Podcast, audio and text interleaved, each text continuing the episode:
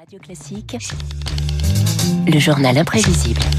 Avec Marc Bourreau. Bonjour Marc. Bonjour David, bonjour à tous. C'est du jamais vu depuis 1946. Le nombre de naissances en fort recul l'an dernier.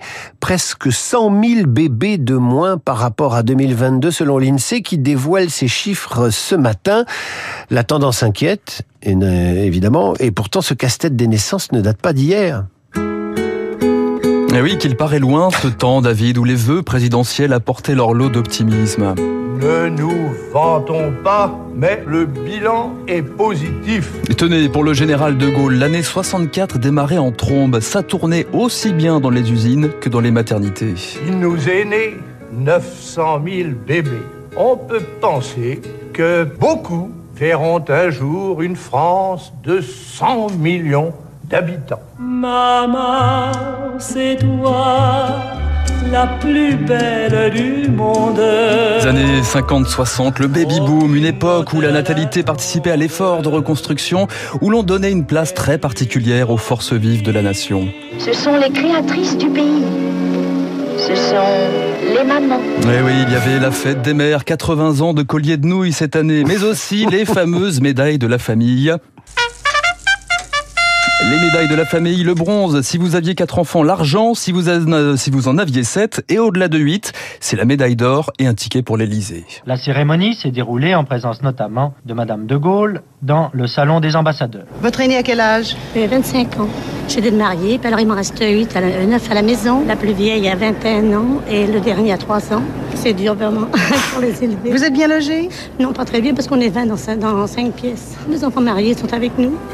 Allô, maman Ça me rappelle un film des Mon Petit Piton. Ah oui, non, mais c'est ça, hein, c'est invraisemblable. Et puis ça, ça change, et puis ça change, hein, David. À partir des années 70, la crise pétrolière, l'incertitude, le chômage se ressentent dans les maternités.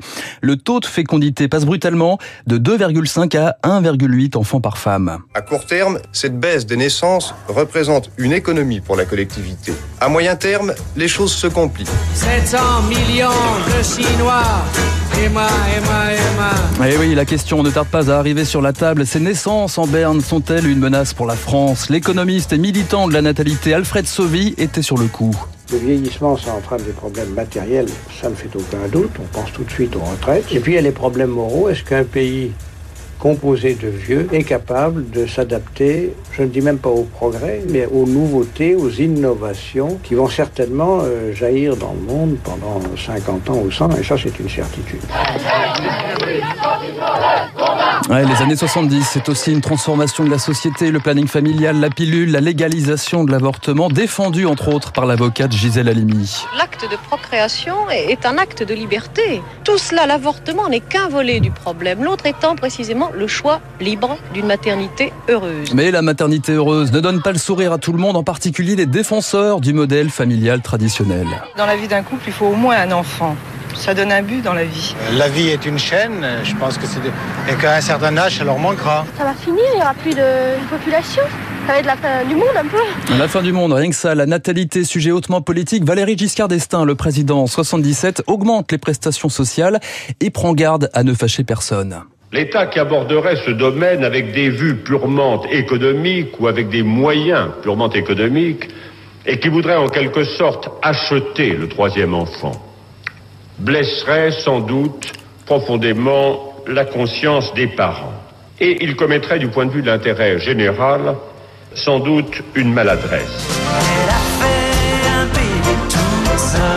J'attendais celle-là. C'est ça, voilà. Jean-Jacques Goldman, évidemment, la France change d'époque. Jean-Jacques Goldman qui chante les mères célibataires, les premiers bébés éprouvettes, la procréation médicalement assistée. Alors si les pères mettent de plus en plus la main à la pâte... Papa, c'est quoi cette bouteille de lait Eh bien, ça se questionne dans les maternités, comme dans ce reportage de 1997. Le premier enfant vient de plus en plus tard. Et elles sont bien rares, les jeunes femmes persuadées de fonder un jour une grande famille. On vivait dans un deux pièces avec les deux enfants, sans chambre, hein, une seule chambre pour, pour tout le monde. Donc il y avait un, un, souci permanent et puis un sens de la culpabilité. Et donc on hésitait à faire ce troisième enfant. Vous voyez, hein, la question du logement est toujours centrale, hein, même euh, depuis les, années 50. Les médailles d'or de la famille ne sont plus les mêmes. Un lot de consolation toutefois, avec 1,7 enfants par femme en 2023, la France reste encore sur le podium européen du taux de natalité. J'y pense et puis j'oublie. C'est la vie, c'est la 300 milliards de petits martiens. Et moi, et moi, et moi. Comment traiter d'un problème complexe de façon simple et pédagogique La recette du journal imprévisible de Marc Bourreau. Et je vous signale que demain, à 8h15, l'invité de la matinale sera le professeur René Friedman. Il publie La tyrannie de la reproduction et évidemment, nous l'interrogerons sur la dénatalité française et ses conséquences.